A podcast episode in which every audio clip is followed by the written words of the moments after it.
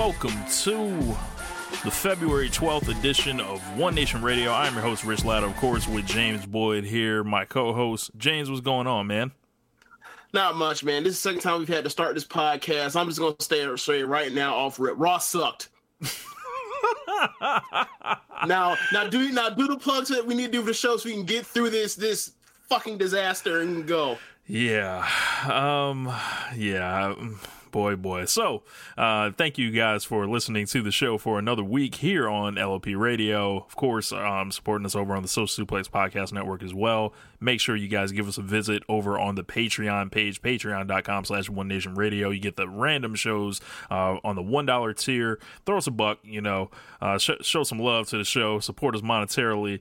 Uh, and if you guys uh, are really digging it, jump up to the five buck level. We got the uh, road to 173. Yes, I'm rewatching The Streak for Goldberg. Uh, and of course, we're adding, going to be adding more series after that. Um, but yeah, this show was wretched, awful, stank, all that. Everything you you want to want to name, it had really long, boring matches, illogical writing, just infuriating uh, killing of stars, um, just just just a bunch of and, and, a, and, a, really good revival tag team match, just stuck in the death spot um, with every with nothing but just just disappointment, just lording all over the show. James, overall thoughts on our Raw? It sucked. I mean, what more do you want? Like I remember there was a point right after the Bobby Lashley and all that other nonsense in the second hour. And I didn't realize the second hour because it was like after they got done with that six way tag match, I was like, oh wow, damn, this was a long ass raw. Um glad there's only half hour left. I look up, it's instead of it being I'm thinking it's 1029, it's 929. I'm like, fuck. Yeah. I have to go through another hour and a half of this nonsense. And luckily, I guess. Uh, they had a really great match between um um the in the tag match for the tag title between uh I guess uh Glorious Alpha and and uh, and the revival. And outside of that, I mean, there was very little to uh to to be inspired or, or enjoy on the rest of the show. Very little. Yeah, man. It was just like you know what they did with Nikki Cross, how they murdered. Let's do it. Let's just do yep, run through the show. Let's, let's, let's run through the show. So um, we were in Grand Rapids, Michigan, a, a, crowd that was actually happy to see this uh, this show. Imagine how bad this show would have been had this crowd like not been great for the first two hours of the show. Yeah, man. So Triple H and Stephanie were in the ring because if there is a hot storyline, we got to bring them out. Um, they said that we have a stop at the Elimination Chamber on the road to WrestleMania. They built up the Women's Tag Team Championships. Triple H mentioned Daniel Bryan having to defend the belt. They announced that Ronda is going to be defending against Ruby, who will face Becky. Uh, that was until this. They threw to last week's video where Stephanie and uh, Triple H both got their heads went upside uh, by Becky Lynch. Becky uh, just it, it, it, struck me when they played this video. Stephanie has been so awful over the years that unjust ass whoopings count for all the times that she's gotten gotten over on someone without any type of uh, reparations. So the crowd was cheering uh, big for Becky after the video. Steph said, "We're still going to do what's best for business and give us what we want." Uh, Becky, she said, Becky saw her doctors last week, not WWE's doctors, but they ended up conferring and uh, Becky's music hit from there. Graves came out here and uh, started. No, hating. no, let's stop. Let's stop right there because I've already, I was pissed off because the whole show rethinking about all this stuff. So last week we can't have you wrestle. Why? Because in the you think of all the reasonable reasons that this was real life thing. You say, okay, well, you have to see our doctors in order for you to perform. This is in the interest of protecting these crazy these crazy people that throw their head at the ground for a living on themselves. Okay, that makes sense. That's reasonable. Whatever else, even if you're evil or you're about to become evil in a, in a week or a month or or six months, whatever, whatever. So she's suspended. They bring her back and say that, oh yeah, you talked to your doctor and we talked to uh, your doctor and our doctor said that your doctor says okay, so it's okay. What? I ain't never heard of nothing like this. Now, think of all the times it, you watch sports, Rich. Think of all the times there's been some type of medical discrepancy between a particular player and a medical staff on a team. Do the, do the team does the team ever just go by? Well, their doctor said it's okay, so it's so we'll just let whatever fly is supposed to what our medical staff uh, has told us. I mean, does I got ever happen? I mean, I got an example of WWE where this this shit doesn't happen, like Daniel Bryan. So You got Daniel Bryan, Kawhi Leonard in the Spurs, uh, Tom Brady when he got his ACL uh, repaired uh, in 2008 uh, against with doctors that, that the Patriots didn't want. Paige in her neck. T-Mac getting a microfracture surgery on his knees. I can go through another dozen of these. What the fuck is this? Go ahead, continue.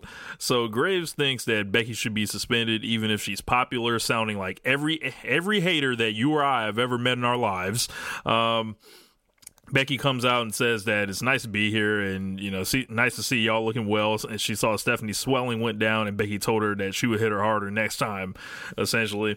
Uh, Triple H apologizes for what he said last week. He said doc, WWE's doctors conferred with Becky's doctors and they will clear her. Triple H said Becky was unsuspended so her match was on. Steph made it official official but it all sounded flawed. Um, she said it would take place if Becky, Becky could do one more little thing. Uh, she shot her some bullshit about being a role model uh, to girls and women and all this other stuff to antagonize her into saying she is sorry for punching them in the face. Um, Triple H said the match will be on. All you have to do is apologize to Stephanie and Triple H. And from here, I was like, what is going on here? And it was only a bad sign of things to come. Whole crowd chants, no, Becky fires up, says your whole family has been screwing people for decades. I'll fight y'all too, and you're wrinkled up old man. And she essentially told them to take that apology and shove it up their ass or arse, you know, in her uh, Irish accent. Stephanie screamed on Becky, met her face to face like she wanted to run it. And Triple H told her that this isn't the hill you want to die on. Think clearly, put your pride behind you. Do you want to fight here or at WrestleMania? Do you want to go fight for your dreams? By the end of the night, you will fight Ronda Rousey. Will you, you'll show that you're the man, or will you choose to throw it all away? This shit just Rich, like put your pride to the side. I'm sorry. Are aren't you the one asking someone in public to, to give a public apology? bro. To no no to satiate your ego, not because it's needed to actually get it done. It's to placate your own ego by you telling this. But remember, they're not the heels. This is the heel right now. Yeah, What? yeah.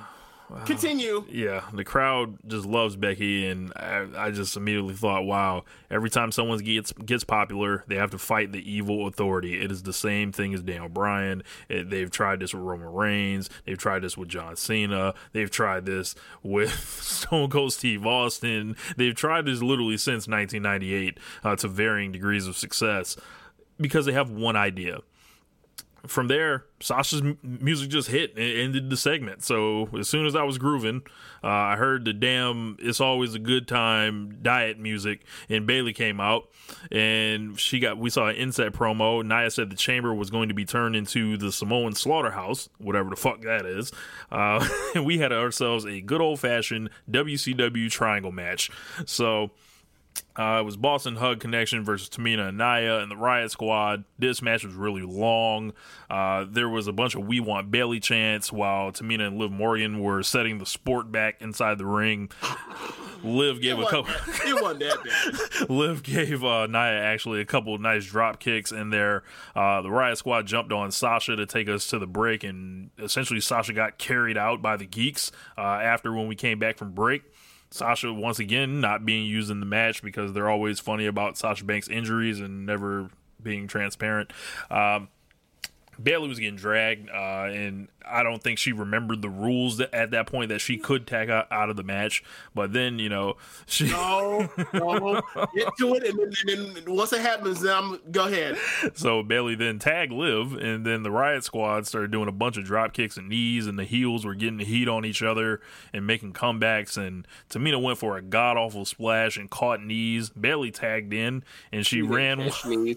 She jumped, landed on her feet, got and then a, a, a boot got put up, and then she collapsed to the ground.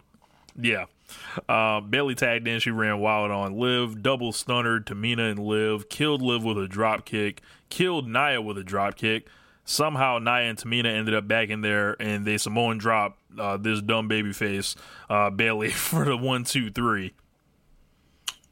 Okay, so last week, because Sasha had some injury or whatever, uh, Bayley more or less went alone in a, in a match against uh, what was that Mickey? No, no, I'm sorry, that was Nikki Cross and Fox, right? Yep. Okay, so she violently fights and she ends up more effectively winning a a two on one handicap match, and it got her it got her a little bit over. Then in this match, the match starts, and immediately Liz tries to tag out um, and it goes into the opposite corner and goes into the Boss 'n' Hug Connection's corner. And both of them, Sasha and Bayley, both realizing that the stipulation is if you lose, if you're the one that get, gets pinned, submitted, counted out, disqualified, whatever, or not disqualified, whatever, uh, if you lose, you're the one that goes in first from the Raw side uh, in the Elimination Chamber. So what did they do? They said, we can't lose if we ain't playing and we're not in. So they both jumped off the apron because – they're not idiots. So then they go through the match. Sasha gets laid out, as you said. Bailey Bayley is chilling to herself. She gets back into the match at one point. She gets herself out of it. And then all of a sudden, she decides to tag in and valiantly fight. And she fights and she fights and she fights. She's getting over people happened she did last week. And it's like she's doing it again. She's fighting from underneath against against all odds. And all of a sudden, out of nowhere, Nia lays out Bayley because it's very similar to uh, how she crossed uh, Sasha at Survivor Series. Just like I don't like these two for no reason other than I'm evil. Uh, crosses her. To puts uh, Tamina gets in. Uh, tags Nia back in, and then um Nia uh, pins Bayley. So Bayley's just a dumbass who, like, after understanding what the situation was, decided, you know what, I'm gonna give it a go. I'm going to try to win this at a third just because, and at the end is made to like a fucking buffoon. After after you killed her off for, I don't know, what when was that? Was that May 2017 when she since she's been dead? Yeah, yeah. You gave the, the, crowd actually got behind her for a night. I mean, she's been over at certain points or, or whatever through at times. But I mean, like, it looked like this could have been something to build upon. They completely squashed her off, killed her. Um, maybe this is a story that ties into what's going to happen at Elimination Chamber. Maybe not, because you know how they are when it comes to uh, doing something and then just dropping it. Uh, so we'll, so we're going to see, but I seriously doubt that this is going to turn anything for Bayley, and they just basically killed that off. Yeah. Um yeah, it, I was just confused uh, during this match. This yeah. match like went long too, and yeah. You know. And the thing is, they could accomplish the same thing they're going for if they just changed the rule to be winner picks whatever slot for whoever, for whoever they want. Like it's dealer's choice if you win, and everything happens.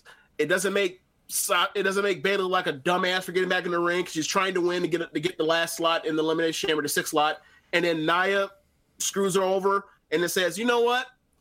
Sasha, she she's really hurt right now, but that Bayley, she's been damn impressed the last three weeks. And that match against Ronda after uh, Royal Rumble the week before in, in this match. So I'm to pin her. And then with Sasha being so vulnerable and Bayley being a threat, I'm to use my pick to make them come out first and screw them because I'm evil and I'm a heel. It would have made Sasha look, they would have made uh, Bayley look um, strong. It would have made uh, Nia look like a tactician Nope, not doing that shit. Fuck them. Uh, this was very low on the list of outrage, which out for me, I'll, I'll get to what I've got. It, it, it, later, it was but... just a steady diet of things that pissed me off throughout the show. So yeah, yeah. So Becky walked by Elias, who was playing guitar at what do you know, eight thirty-seven p.m. because we show Elias at the bottom of ours. Um, Finn tried. She he ran. She ran into Finn Balor, uh, who tried to make her pride not get the best of her. Finn tried to essentially make Becky a loser like him. Uh, shoo, get away. Don't try to infect the man with, with you know your your losing attitude. Um, Becky complimented Finn's abs. Finn's looked like he hadn't seen carbs in a decade. Uh, Elias came out. He was going to do a shtick, and then they flashed to a Seth Rollins video, and I thought like there was a mess up or something, but no, it turned out to be like part of this gimmick. It was a gag. Yeah, it, it was, was, a gag. gag. It was like we're going to do bad television as a gag to get your attention and make you think what's going on. Yeah. Like this is the same things like when Otis came out with Alexa Bliss two, three weeks ago. Did they? Oh yeah. Did they ever explain to tie-in why that uh, why that, that why that PA had to run in on Alexa Bliss? Hey, have, have we ever figured that out yet? No, and, and this was, you know, this is, is leading to a story. All right. um, so, um, Elias was, was going to do a shtick again, but they played an awesome Seth Rollins video. Uh, just, Yeah. you know, went over his last year of his career. They, they did leave a couple things out about, you know, Seth Rollins getting moved around, uh, you know, uh, over and over and over again and being made an understudy, uh, in the shield, but, If- Never if I mind. remember correctly. Didn't they put the date of the gauntlet match? Was on on the screen? yes, That was what February or March of 2000 of last year, right? yes. Okay. So so on No, this no, one, episode, hey, no one's talking about that match since. no, no, okay. But here's the thing, right? They they went out here and wanted to remind us of something from the past, right? All right. Continue with the show. Yep. so um, after that, Elias tried to play again, um, and the Lucha House Party interrupted. So Elias said that he was the greatest musical act on the planet. He said his album wasn't nominated at the Grammys. Kalisto came out and they, so they actually handed him a mic. Kalisto said, "Unlike you, we love entertaining the WWE universe, but tonight, you know, we want to w- walk with Elias because I mean, who doesn't?" So Elias goes to play again. He does his cheap heat song, just like the other hundred times you've seen it.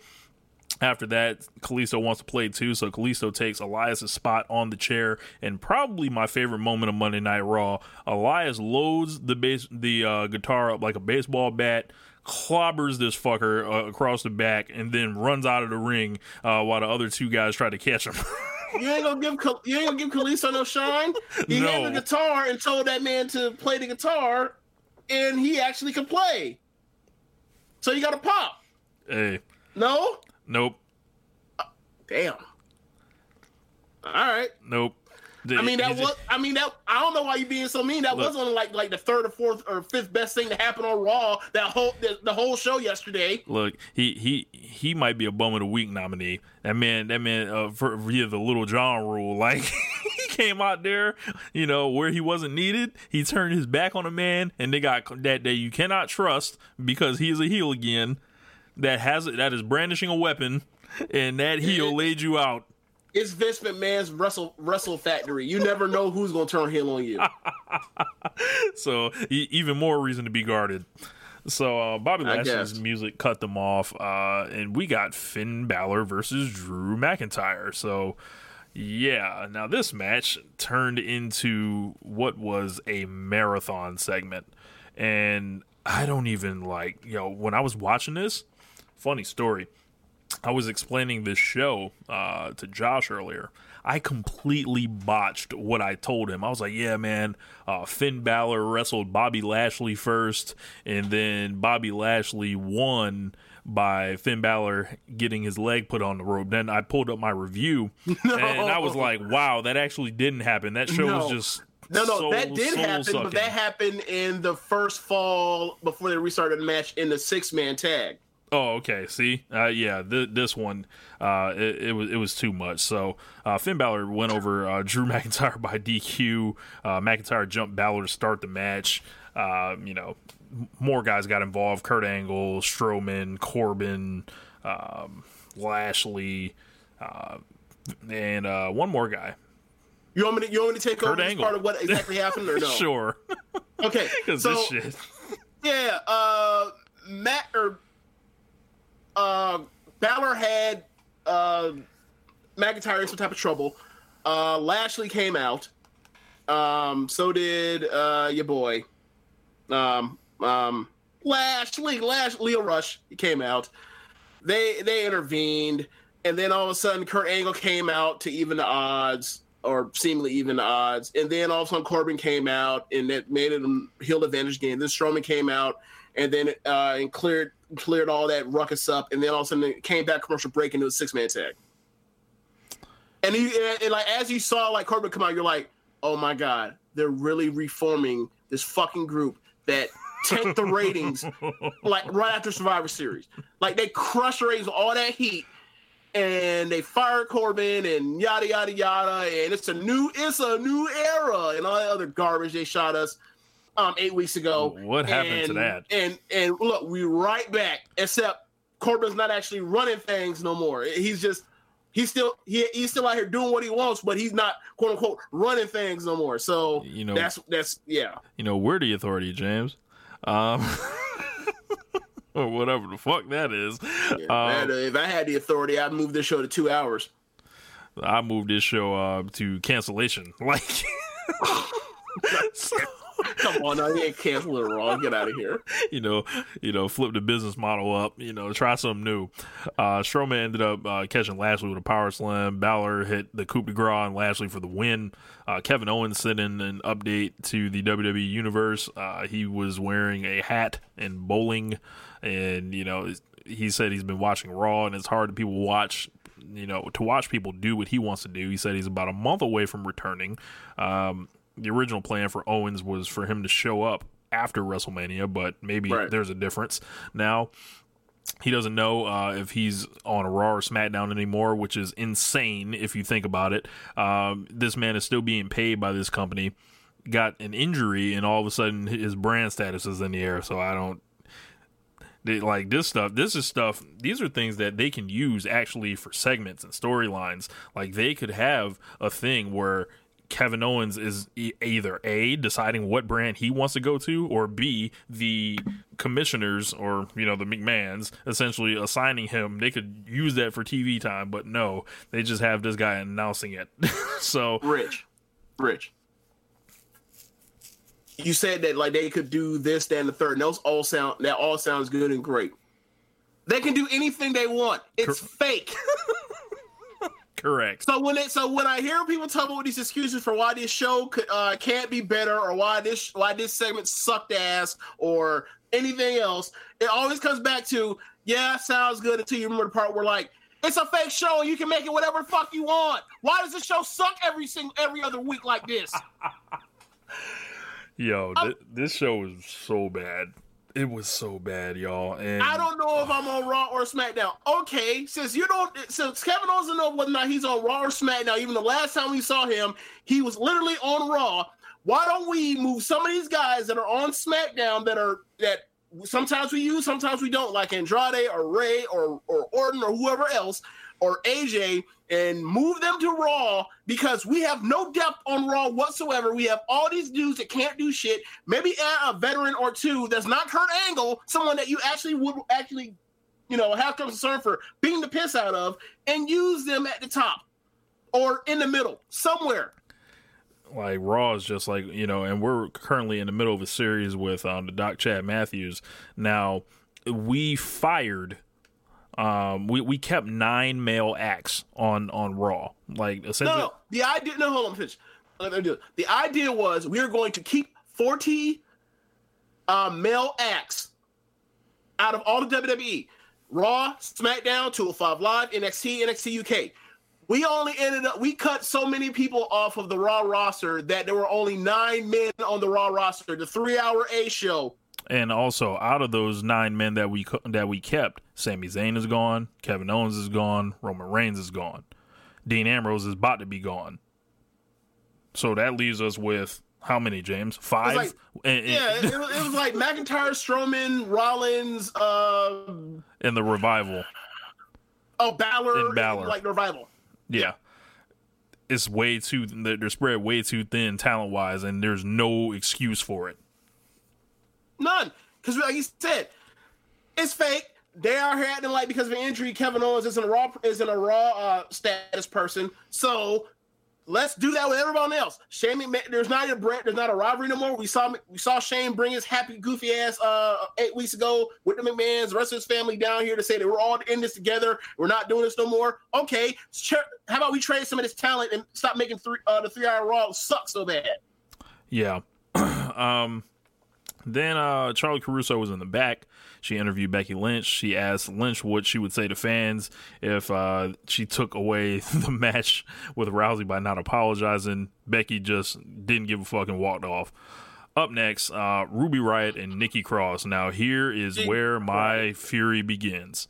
So, Ruby Riott has one week to get over as a challenger. And Cole, like, they they not only interrupt this match while it's going on to cut to Ronda and Becky and then Ronda walks up to Becky with just this. She asks her what's more important, making history or pushing your ego. We can make history. All this, you know, bullshit. It's bigger than them. And it, she told her it's time to, for her to man up. And she said if Lynch says anything but sorry, she's sorry. She's admitting she's too much of a coward to face her. It's like, yo, like, like what did you think of this, James?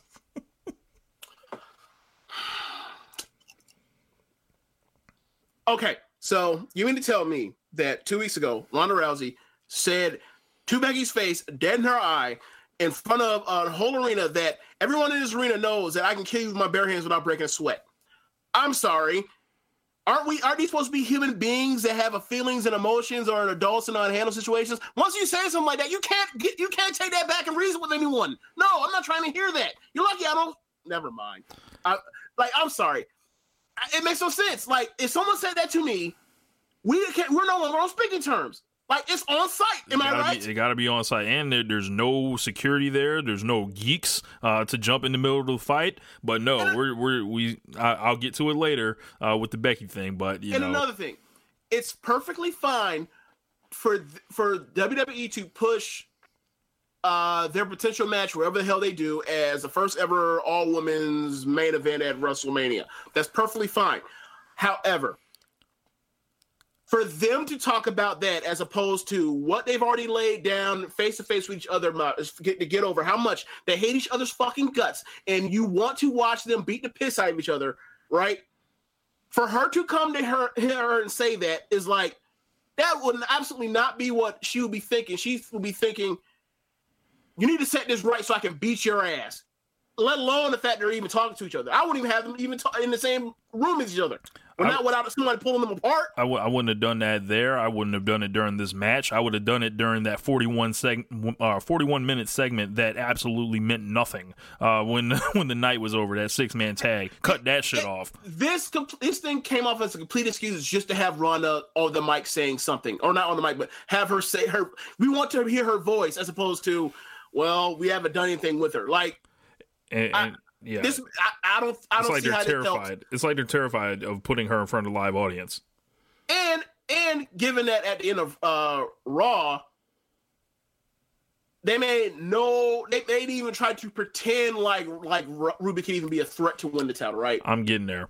So so, so you throw that at the end plus what we saw in here, and it's like complete afterthought. Why even put Nikki Cross out there to get beat? Because she had a couple. She had a little bit going for herself uh, the, the, three weeks that she was on TV or whatever else. Yeah, no, beat her so she could be cannon fodder for cannon fodder. Yes. So Nikki Cross right. randomly was a heel last week. She is back as a babyface this week without a turn. Um, and the whole flow of the match was stopped dead when they did that inset. The crowd was dead. Ruby won with the right kick. As I mentioned before, uh, Ruby had one week to get over as a challenger for Ronda Rousey, this person that you're paying all this money to do all these things with. Ruby barely gets any promo time, anything like that. So what do they do? They they interrupt their match. They put her on in this like death segment essentially, and Michael Cole just did his commentary through her finish like he wasn't even looking to see if the opponent the opponent would kick out, sounding absolutely soulless. Like I would just rather them tell us it doesn't matter because they're showing us all day. Should should this okay? Barring the obvious spot where they have uh, Sarah Logan and Liv Morgan interfere to extend the match, like let's say they don't do that. Let's say some, for some reason those two are barred from ringside. Should that match go longer than three minutes? Yes. Ruby Riott versus Ronda Rousey should go more than three minutes. Oh, oh, even- sorry, I, I, didn't know you said Ruby Ronda, Ruby Riott and Ronda Rousey. No, in that case, like Ronda should destroy her. Like Ruby's look like a geek on this thing. That, that's that's where I'm getting at. So it's like, I mean, given what you've done on TV, beat squash her like she's Goldberg, squash her like it's Goldberg match. Oh, it would only get worse. Um, so after that, uh, there was a pretty good segment here with Paul Heyman and Seth Rollins. Um, Paul Heyman was young as someone backstage. Seth Rollins came out, Fans were chanting "Burn it down." Talked about the year that he had last year. Uh, said he saw the highlight reel. He brought up the gauntlet match that not a soul has mentioned since it's happened. Uh, Seth, Seth, left out the uh, part where they made him look like underling the Reigns once again. He said, "Do you have finally... the date on that gauntlet match?" Huh? Do you have the date on that gauntlet match? Uh, I can probably find it. I'll find it. Uh, he said he finally felt, felt like Seth freaking Rollins. Said he won the Rumble and achieved his dream. Uh, and then the bottom fell out. He said he had to go home and think about some stuff. The bad news is that he took six F5s. Uh, maybe it's wear and tear. Maybe it's the last 15 years. Somebody yelled, Stop being a baby, which was hilarious. He said he took six F5s and he's still standing. James, it's a good thing that he didn't take those F5s in 2017 when Lesnar was killing dudes with one. Seth may have died in the ring. Yeah, apparently, right. The F5 was apparently stronger back then. So, uh, Gauntlet match, February 19th, 2018. Gotcha. Um, so now we got to remember stuff. Um, so the F5, as I mentioned, must have been stronger back then. Seth said he didn't care if WrestleMania 35 was his last match. And Paul Heyman came out he introduced Brock, but he wasn't here. So back to the heat that Brock isn't here. Once again, Heyman was here to educate Rollins. He said, You're pontificating on the premise of nothing. Uh, that all men are created equal, and, and they aren't. And I thought he was going to launch into Steiner math. Thank God he didn't. I didn't even think of that. He said, uh, Your DNA matches Brock's DNA. Admittedly, you're a great athlete, a WrestleMania main eventer, one of the best I've ever seen in my life. But Brock Lesnar is a beast, a predator, a career killer. Brock Lesnar is also a merciless sadist with an unrepentant soul. No, no, no, no, no, no, no, no. That is not what he said. He said, You think that, that you should have the same DNA as Brock Lesnar? And I'm sitting there like, no, he doesn't think that. Otherwise, he looked like Brock fucking Lesnar. What are you talking about, Paul? I'm, like, I, I, I, okay. You, I want to say maybe like a year, year and a half, maybe even as much as two years ago. You were tired of, of these Heyman promos. I, this one, because of this show, I was at that point where I was like, like get the fuck off my screen. This, this I, I, am, I, I, I just can't. I'm, I'm just over it. I'm over it. Like, yeah, go ahead, yeah. but I'm over it. Go ahead, finish yeah. this shit. Said uh, if you go in there thinking this is the last match of your career, that's what we call a suicide mission.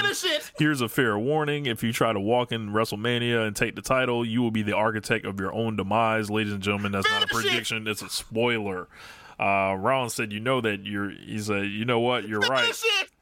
I don't care." Brock Lesnar has held this industry that he that he loves hostage for two years and he won't stand it anymore. He said he didn't care if it was a suicide mission, he would be that martyr, he would sacrifice his body and sell his soul to the devil and burn in hell to win the belt. And that's not a prediction, it's a spoiler.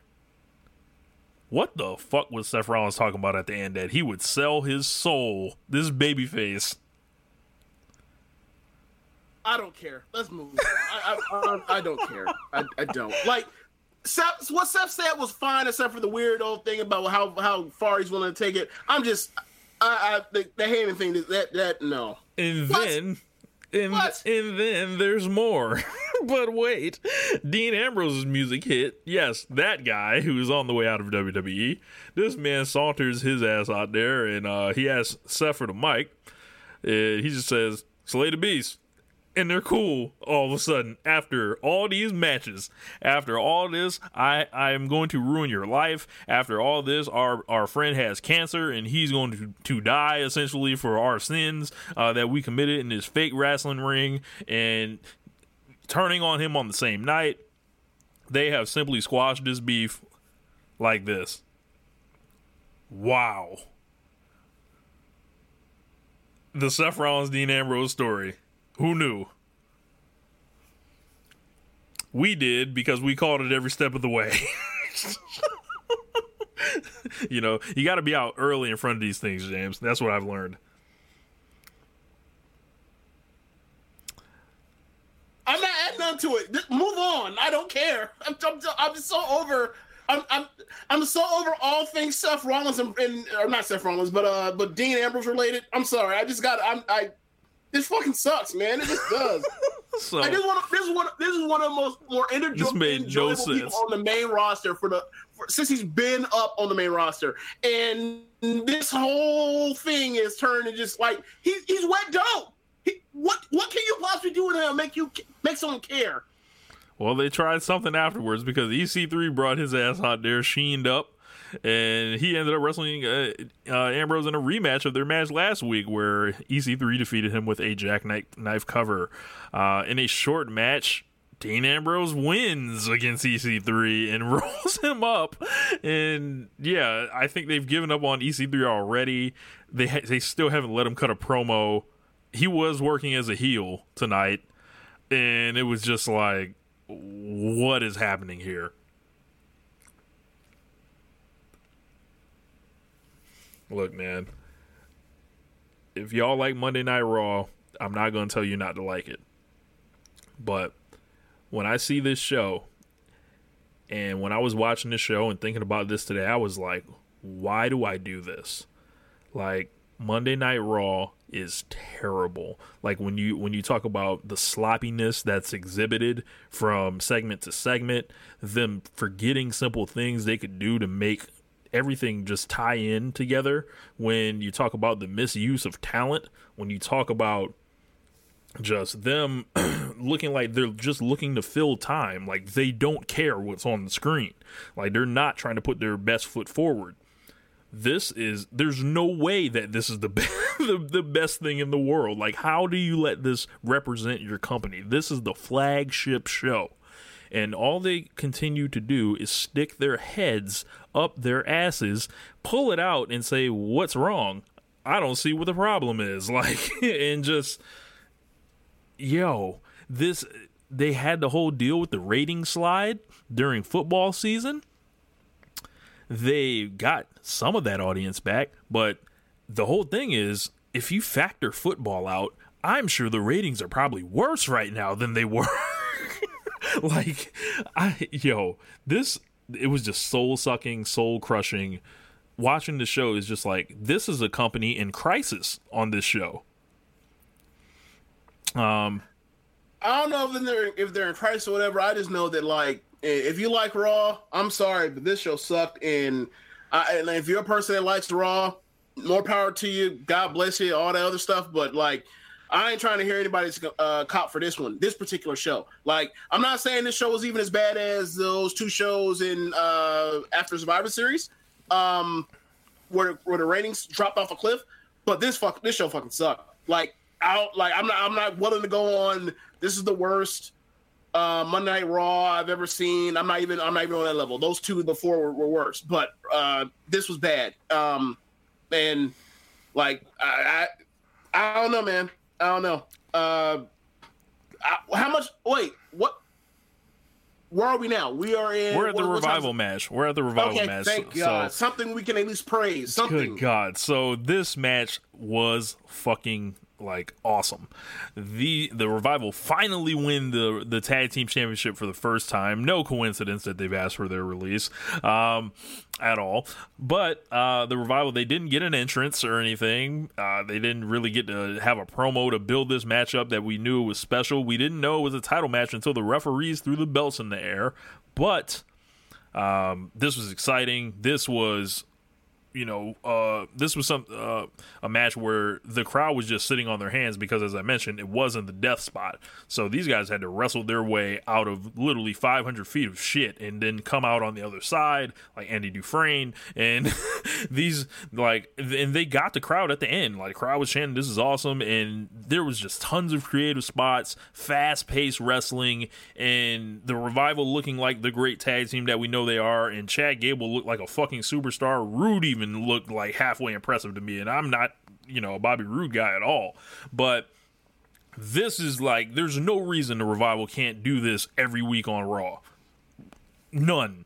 And I was really happy to to see this because I was I was just like watching this match and I you know kind of I was like you know and when I'm watching these Raws I'm trying to like write notes I'm trying to see that but I just watched this one as a fan and just really enjoyed it. Um, and it's good to see the revival get some shine. Yeah, this was the this was tied for the third lowest rating of the year so far. Wow. Yeah, and the only other show that got a lower rating um, was the week they went up against the national championship game. Chief. They're down twenty. Hold on. They're down 20% from last year this week. Boy. I um you know, everyone's got their own feelings on on the ratings and all that, but when these numbers are, are coming back, it's like not these many many people have like this is erosion. Like this is not this, like this is a lower. Hold on, this is the lowest. Like percentage wise from the year before. This is the lowest week they've been since or this year, except for the week, except for uh the week that corresponds with uh with Raw 25. So that don't even count. Boy, unbelievable. Any thoughts about the revival winning the championships and the match they had? good for them. Hopefully, let them keep having matches like that, build some more credibility on TV, having good matches. Um, hopefully, they can try to, uh, you know, with the redemption story you have of uh, possibly with um, Ryder and Kurt Hawkins. Um, that's gonna be interesting for them to have some matches Um, because you know I wonder how that's gonna go because they're not as good as Roode or Gable. Um, but you have you have something in place for next champions. hopefully, you know they can make use of uh, Gable and um and Roode in a secondary thing after this or whatever else. Um, I you know it seems right now they got two really good teams. They need to work or uh, focus on those two teams as far as trying to build or bring up the rest of this damn uh, disaster of a division.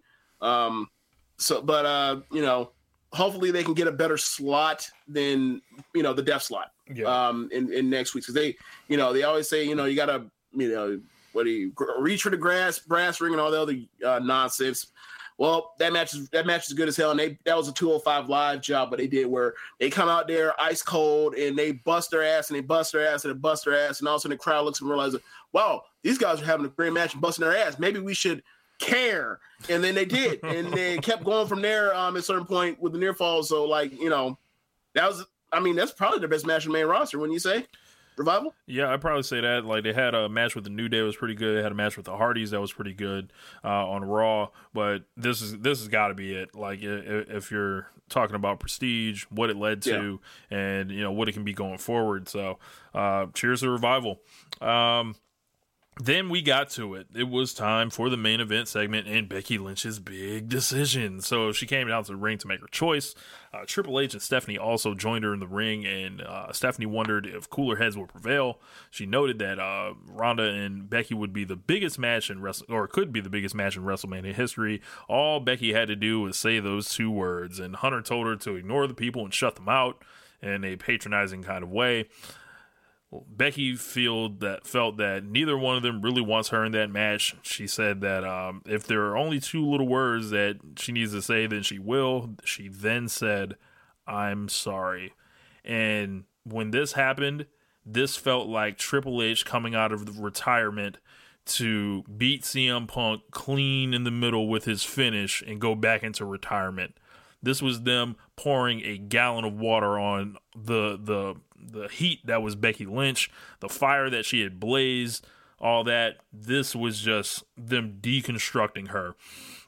And she said nothing better happened to the match. They promised her they wouldn't do anything that the match is on. Uh, Becky was surprised that it was that easy. They left, and then Ronda came out after that. And all of a sudden, Vince McMahon was out here. Now, before we get to that, we've known it's going to be a triple threat the whole time. This is not LOL, you're being worked. No, if we were being worked, we would be assuming that Becky's not in the match. Becky is in the match, but what's happening here is, yo, they had this hot dynamic between Becky Lynch and Ronda Rousey that was a few weeks ago. I pulled up the YouTube page. They had 3 million views on that video. They had like 50,000 upvotes, 2,000 downvotes on this, on, on, on the Becky Ronda uh, segment from a couple weeks ago. They had this hot dynamic, something that felt almost like bigger than wrestling in a sense. And what they've done is just turn this into wrestling, to just wrestling. And they ran 300 yards in the other direction away from what they had. Uh, they brought they basically said, uh, you know, I don't give a fuck about your apology uh, to, you know, Steph and Triple H, whatever. Vince McMahon said he's the man. Becky Lynch is not the man, completely murdering her gimmick right in front of her. And Vince doesn't like the bad attitudes that Lynch and Ronda have. He then suspended Becky for 60 days, which expires, uh, you know, a couple days after WrestleMania. Vince said he has a replacement in mind. So he said he wanted someone with charm and charisma to take her place. He then introduced Ronda, uh, Ronda Rousey's new opponent, Charlotte Flair, who's not on the brand, who has not won a singles match since November, who has been promptly That's true? Yes, who has been promptly whooped since since you know essentially Hell in a Cell. Whatever. Wait, no, no, no, that can't be right. Wait, are you talking about? Because remember, she beat up uh both iconics in back-to-back matches to open SmackDown like right after the Survivor Series. Are you saying like that was the last time you won a match? November. Jesus Christ. Oh man. Okay, so I think All right. all of this stinks.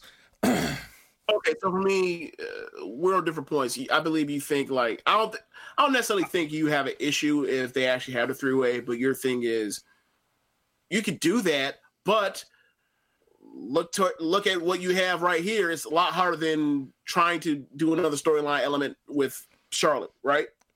Yeah, like like the like I don't obviously it'll be I'm sure it'll be a good match, Mhm. but I don't think it's a situation where it's like it, it's crazy how match quality is being brought up as this point now, right?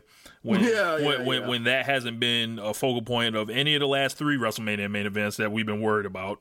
This is, you know, where was this energy at WrestleMania 29 when fans were calling for CM Punk the main event, the show, uh, and go in as a three way with The Rock and John Cena? Um, but they we we covered it on the show a couple weeks ago. Charlotte is in this match because WWE has this thing where they want Charlotte in this match for all Plans. time's sake. plans. We always talk about a hashtag plans.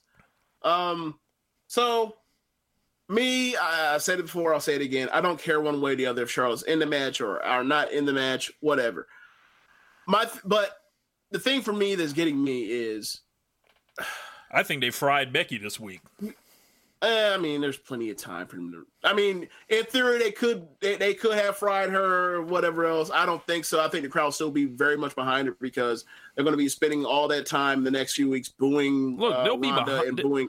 They'll, they'll be behind her, but what what they essentially came out here and did was you are going to say sorry to the McMahons.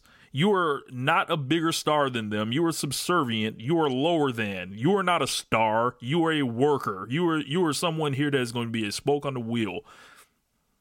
I, I I agree on that on, on that end, but only but only but so far. Um, now if she never if she doesn't get come up on Vince and Stephanie and Hunter when they eventually uh, showed her ass that they were in on this whole entire gimmick or the you know we're really the good guys, but you know old, old crazy Vince, you know he you know he takes it differently. Like when they eventually showed themselves to be, you know All right, we're back. We had some technical difficulties real quick. James, you were saying? Yeah, I say like once Stephanie and um and Hunter expose themselves to be the suckers they've always been, and like they need to immediately come out and or Becky needs to come back and get her comeuppance or get her heat back. And uh, if they don't do that, then uh, definitely I definitely will be right where you are. Um, but there's still opportunity to do that. Um, and you know, I just um I just see that if you're gonna do the Charlotte thing, like there are things that play that you could play with for that. Like you have Ronda also hating or also should hate uh, Charlotte's guts for what happened at Survivor Series with the beating with the kendo stick. They forgot about that. I'm, I know they have, but I'm still there. So that's my point of why I'm getting why I'm, why why for me I don't I don't I'm not in on this is like they're gonna have a match cool, but like I'm only here for the match to see the match. Like the storyline has already for me is just kaput. Um, unless they and there's already kaput for me. Um, they can they can try and salvage it and make it interesting on the way, but like just the logical storyline and how this stuff flows. Like you did all this stuff over the over the months, and then you just basically said just ignored it and or just like left it laying. You had all these opportunities to use it. Like you had, like I said, uh, Charlotte and and, and um, you had this five Series match. You could have used that for why Ronda hates her. You have the TLC finish where Asuka is the champion because you screwed over these two women that that pissed uh, pissed off Ronda and she pushed them both off the ladder, so Asuka win.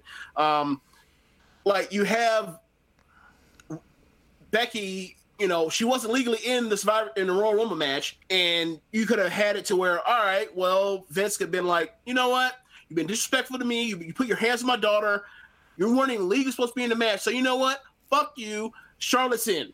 it, it, and it, it makes it would have made sense to be like all this stuff tied together. Look at the ta- look at the long tapestry of the long form storytelling. You know, WWE loves to call say that they make movies and they're great storytellers. Bullshit, they're not. They're, they're fucking horrible. They're not reacting to people. They are not using the heat for the internet. No they did a fake injury in the Royal Rumble with Becky Lynch to set up this whole suspension storyline, to set up her being brought back, to set up Charlotte getting put in the match. Like, like this is not th- them reacting to us. This is just this thing that they want to do, and it's hey, it's hey. it's so unfortunate. Like, it's just... Rich. Speaking of all the stuff they did to maneuver and all the way to get to this point and and this the direction they're going, and I'm fine with the direction, but at least like put it together and make it make some fucking sense. Hey, Rich, um, we just saw SmackDown. Where the fuck is Asuka? Does she even work for WWE anymore? So we beat Becky at, at Royal Rumble. The person that uh that beat her all of the whatever the rub she gets from beating her gone gone because she's been off for three weeks. Nothing to do just off tv uh they six hours of television for six. she's only had like a two minute video segment. That's it. Uh a promo segment or not a promo segment but a vignette segment. Uh so that went to waste. We beat the hottest person in the company on on the show to try to swerve you into thinking that she's done for the night she so she comes in she and then they do all the stuff that they've done to get to this point to where now she's going to be quote unquote spinning. You know she's going to be on or be on shows from then now, raising all sorts of hell or whatever else.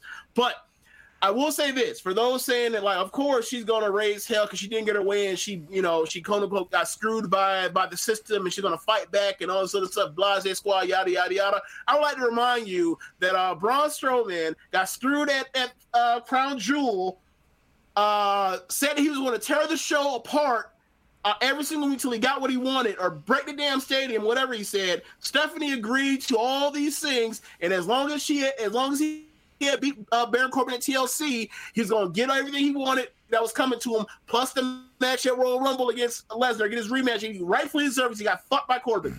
He wins the match at TLC. He he, he keeps going, keeps going, and all of a sudden, what? Four weeks ago, Vince McMahon, after Four weeks before that point, eight weeks ago, they said they're not going to be meddlesome and all that other shit.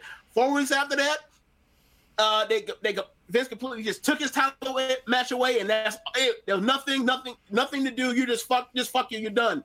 And then we move forward. We move fast forward to now, and we just and now after they just screwed, uh, after they just did this same shit with uh with Strowman, you expect me in good faith to be like, oh yeah, you know, uh, she's going to be such a badass and an ass kicker and this and the third.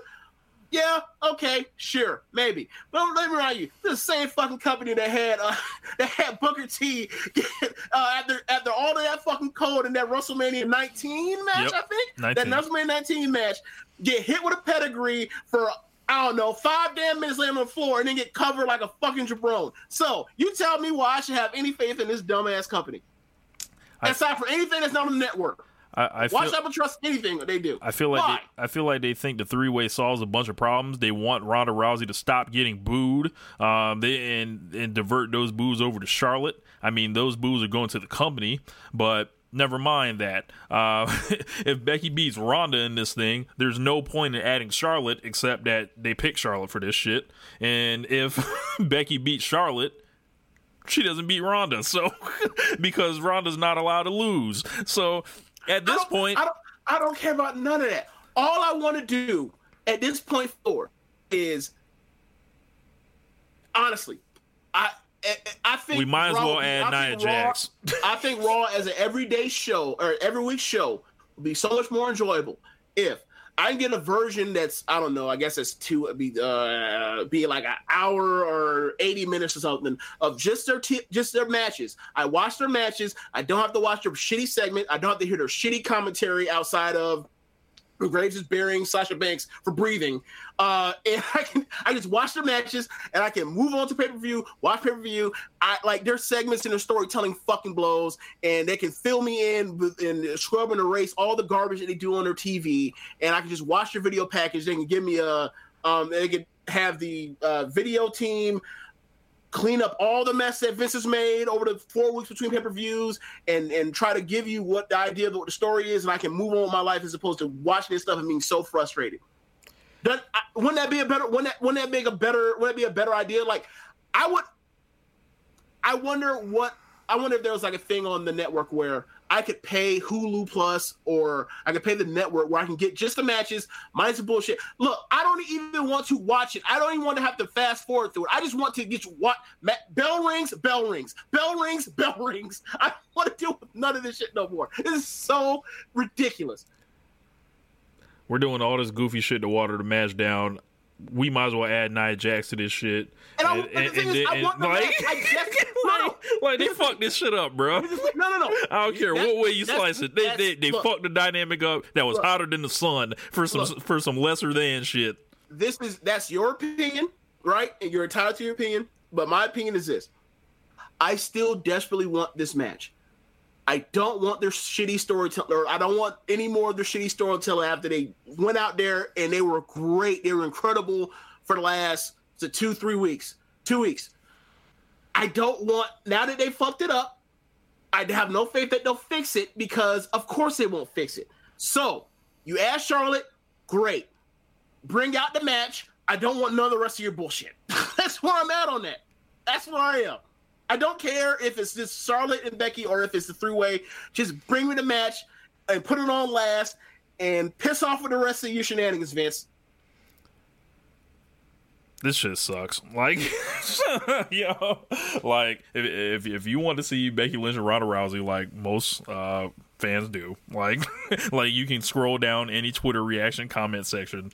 Don't add Charlotte. Don't add Charlotte. Don't add Charlotte. What do they do? They just keep going uh, and not listen to their fans once again because they feel like they need to have this energy in the WrestleMania cycle uh, at some point, no matter what. Um. Anyway, that was Monday Night Raw, and it was sorry as fuck and yeah. it would it should never be viewed again. If there was a way to delete something off your WWE network when it finally goes on there about a month later, I would recommend this show be deleted. Um, never be to, to ever be looked at again, unless you know, of course, you want your eyes to to catch on fire. So that's going to wrap up our Monday Night Raw portion of the show. We will be back to talk about SmackDown. Welcome back. It is time for the SmackDown portion of the show. James, what we got? A much better show. A much, much, much better show. Uh, WWE SmackDown Live, uh, February 12th, 2019, in Toledo, Ohio. Um, the show opens with a Pedro Morales tribute graphic. Uh, then they play Vince's insertion of Charlotte into WrestleMania 35's Raw Women's Title match on the Titantron. Charlotte comes down to the ring. She says she really wants to tell us uh, her heart breaks for Becky, but it doesn't. She said she uh, thought she taught Becky better than to be dumb enough to get suspended. She says that Becky dropped the ball, getting injured, invading Raw before Survivor Series, and that Becky picked her so that um, Becky could uh, could uh, keep up the the charade and the mystique of the man going. Charlotte calls herself the backbone of this division, and the crowd boos her. Uh, and then she also calls herself a franchise player and a winner. She says, uh, "You think that Vince picked her because uh, because uh, I forgot what she said. It's something like something about you, you think that Vince picked her because alluding to the fact that you know she's a handpicked person or whatever else. But she said that she picked me because, but he really picked me because I'm a winner and a future Hall of Famer, and Becky's a flash in the pan, a flavor of the month. Um, and that was the end of the promo. Uh, the announcing plugs a women's tag elimination chamber match. So out we get uh, first match. We get Carmella and Car- and Naomi versus Mandy and Sonya versus the Iconics. Uh, the stipulation is that the loser starts in Sunday's uh, women's tag team elimination chamber match.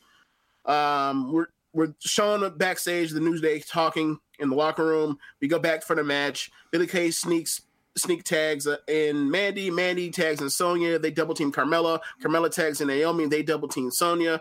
Um, Sonya tags Mandy back in, so Carmella tags in Naomi. Mandy wants no smokes, even though she's beaten Naomi at every single turn.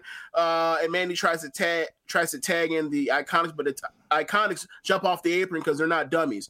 Uh, and they also managed to stay out the match, unlike Bayley. So um, Mandy rolls out of the ring towards the entrance, but Carmella cuts her off. Um, and while Mandy is distracted, uh, Naomi lands a slingshot uh, dive onto Mandy on the floor. We come back from commercial break with uh, Sonya in control of Carmella. Carmella fights up to her feet and gets free, and then they both bounce off the ropes and they do the dreaded double crossbody. oh my god, double move sucks so much. So Carmella reaches uh reaches the tag in Naomi, so Mandy gets in the ring and runs to the opposite corner to knock Naomi off. Naomi just never saw her coming uh, somehow. Whatever. Uh, so, literally seconds later, Naomi gets tagged in um, by Carmella and goes for a hot tag and runs wild on Mandy and lays her out. So Sonya tries to intercept Naomi, but Naomi throws her through the ropes onto the apron and Carmella lays her out with a kick. And then Naomi, Naomi pulls Mandy's body to the corner and then hits a split leg and moonsault for the win. Um, so after the match uh, and the babyface are victorious and raising hands, the Iconics run into the ring and lay out both uh, Naomi and Carmella from behind. Rich, I got a question. Yeah. Was this jump zone eligible? Sure, why not? I mean, I don't know how the rules are. Like, if it's fresh off a match, does that even count? I don't know. I'm asking you. Um, I, mean, you you invented the jump zone, so so you got to set the rules on that, man. Oh God, I mean, I don't. Nah, I ain't putting iconics in the jump zone. I ain't saying they put them in the jump zone. Not at least not yet. They got to catch them backstage or on a sneak, like a real sneak. Not though. Oh, our backs are turned after we won the match, and I'm and we're losers or we didn't win, so let's just lay people out, suckers. Uh, so the commentary team plugs a women's tag match um, on Sunday and they do it by explaining the rules for the match. We're then shown short videos from the Raw tag teams telling us why their teams are going to win. We go right back to commentary, and then they um, plug the Elimination Chamber pay per view. So we get Miz and Shane. They both come out and make their entrances for Miz TV. Uh, we come back from commercial break. And kind of reminds us that New Day will be filling in for Mustafa Ali, and then we get a, are in the Elimination Chamber, and then we get a promo from Ali. He says that he was informed that he's not medically cleared for elimination chamber, and nothing is harder than and is nothing is more frustrating than your body giving up before your heart does. But uh, this isn't the end, and he's still holding the pen and writing a story, and it'll take a whole lot more aggro and slamming his head through a table to keep him down. Yeah, so Shane and Miz in the ring, as I said, and um, they're here to introduce us to McMiz TV. And they say that last week the Usos sent a strong message and it was received. Uh, but and said that they walk the walk uh, and they talk the talk and they act like champions, and that's why uh, the Miz was um was busy last week because they were shooting promos for Miz and Mrs. Uh, the next season of it, and that Shane will be on NCIS LA. Um, and then and then Miz acts. I'm sorry, Shane acts upset or annoyed that Miz divulged that situation, and then and then saying something along the lines of, "Man, I thought that was you know between family," and then he goes we all are family in Ohio or some nonsense like that. So then um, they introduce the Usos. The Usos come out. Um, they refuse to take a seat. Uh, and then and then um, they ask for some respect because uh, they were kind of annoyed that uh, these two jabrones are calling uh, these two morons and goofs are calling uh, themselves the best tag team in the world. Um, he says uh, they say they see that these two as wannabes uh, trying to be in the ring like the Usos. McMahon, or sorry, Shane says that they're not trying to be the Usos, but they are the best tag team in the world. The Usos ask um, if they are really a team. Do they eat? Do they eat and train and ride together and all this other stuff that twins do? Uh, they both, or the Usos both ask each other like, what I know what his favorite food is. Do you know what his favorite food is? His favorite hobbies, this and the third, talk about how close they are, and then we, we'd have smoked them, James. Yeah, it, wow. And then the and then uh, Shane and Miz uh, do uh, try to do the same thing, but like they're clearly cheating by Miz saying, "What's my favorite color?" And then he covers his mouth. You can hear it over the mic. Literally blue, cheating. And then Shane answers everything, every single thing.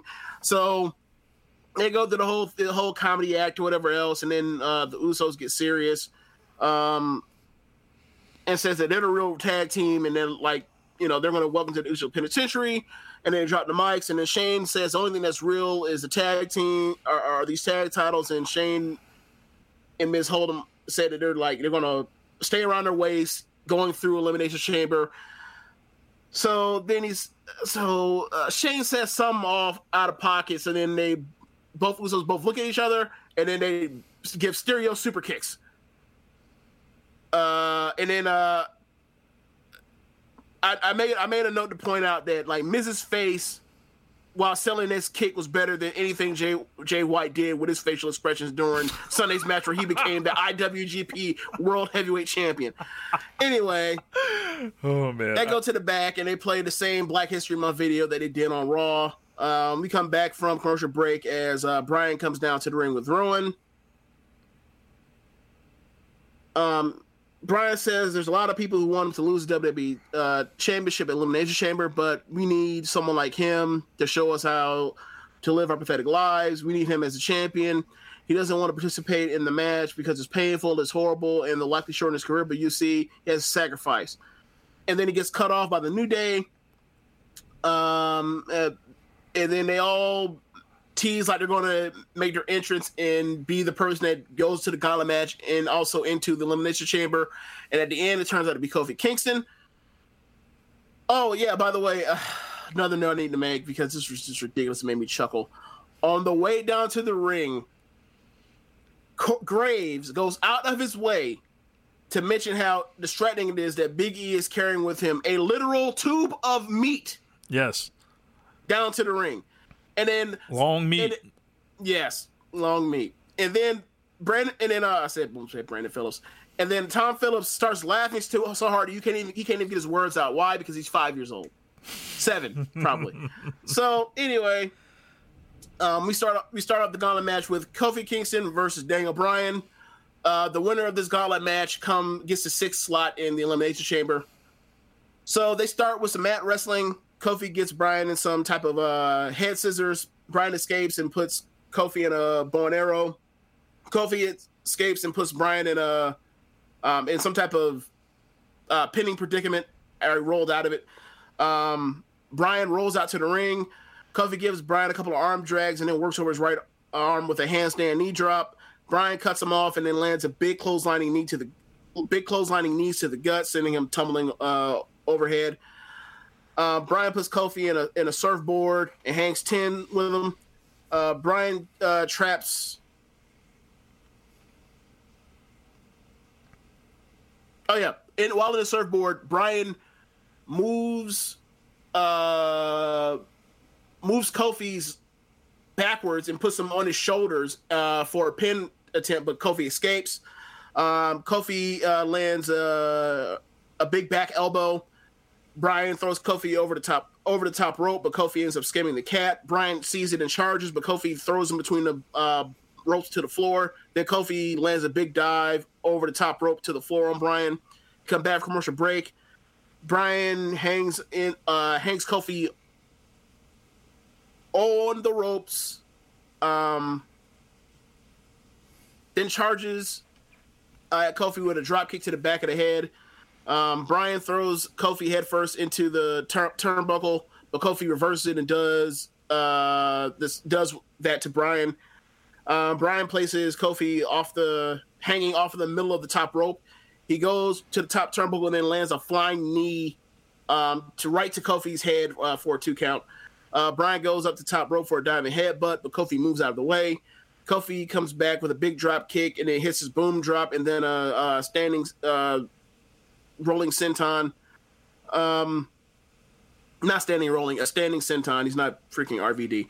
Anyway, uh, Kofi Kofi uh, lands a top rope crossbody for a two count. Bryan sets up Kofi for the tree o' woe and then goes to the opposite corner and charges back with a basement drop kick to the head for a two count. Bryan puts Kofi on the top rope and then goes for a back superplex, but Kofi in midair turns into a crossbody uh, for a two count. Or actually, no, we go commercial break as a double down. Um, Bryan and Kofi are chop start come back from commercial break with Bryan and Kofi chopping each other, and then Bryan gets the advantage with headbutts and then a big kick to the head for two. Bryan goes for a power bomb, but Kofi turns into a hurricanrana. Um, into and then next thing you know, it turns into all types of jackknife coverage and small packagery. Uh, uh, and then all of a sudden, Bryan escapes and it slaps on the LeBell Lock. Kofi struggles to the ropes and then out to the floor.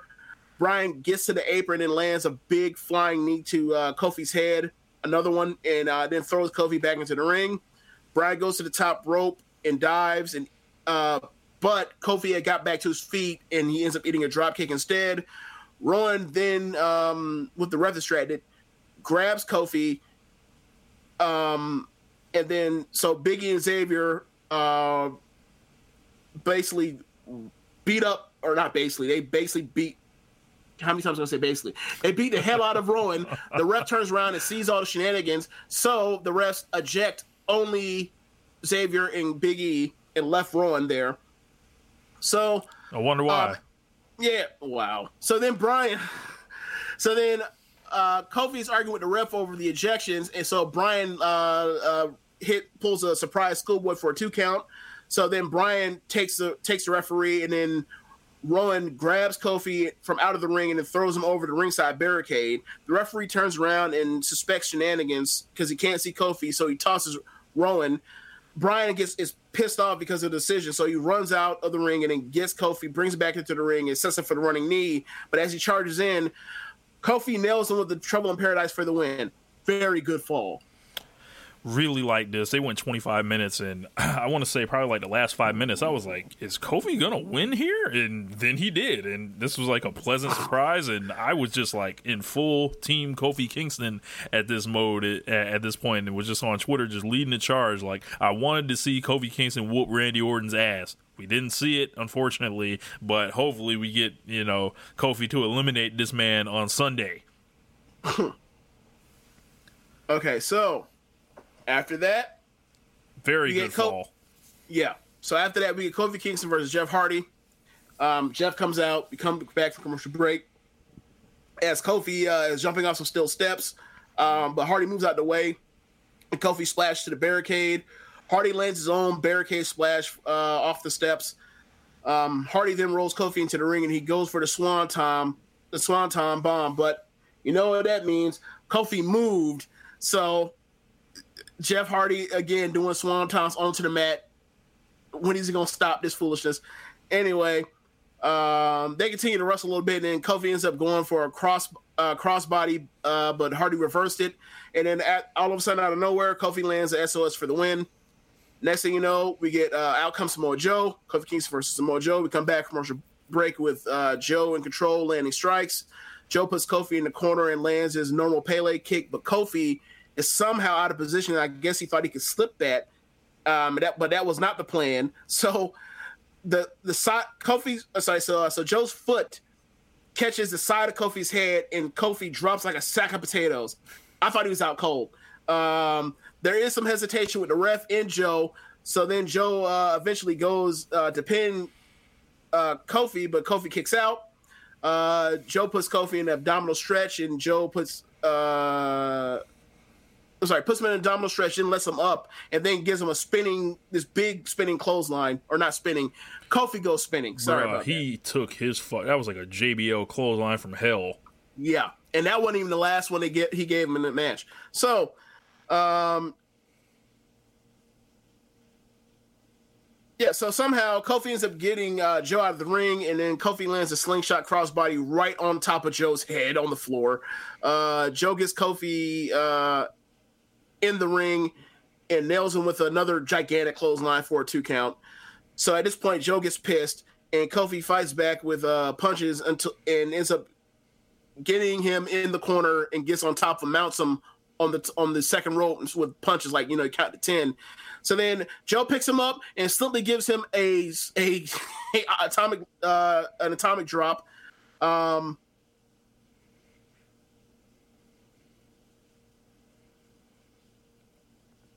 Oh yeah. So Kofi fights up from a uh, from a rest hold and then lands a big kick.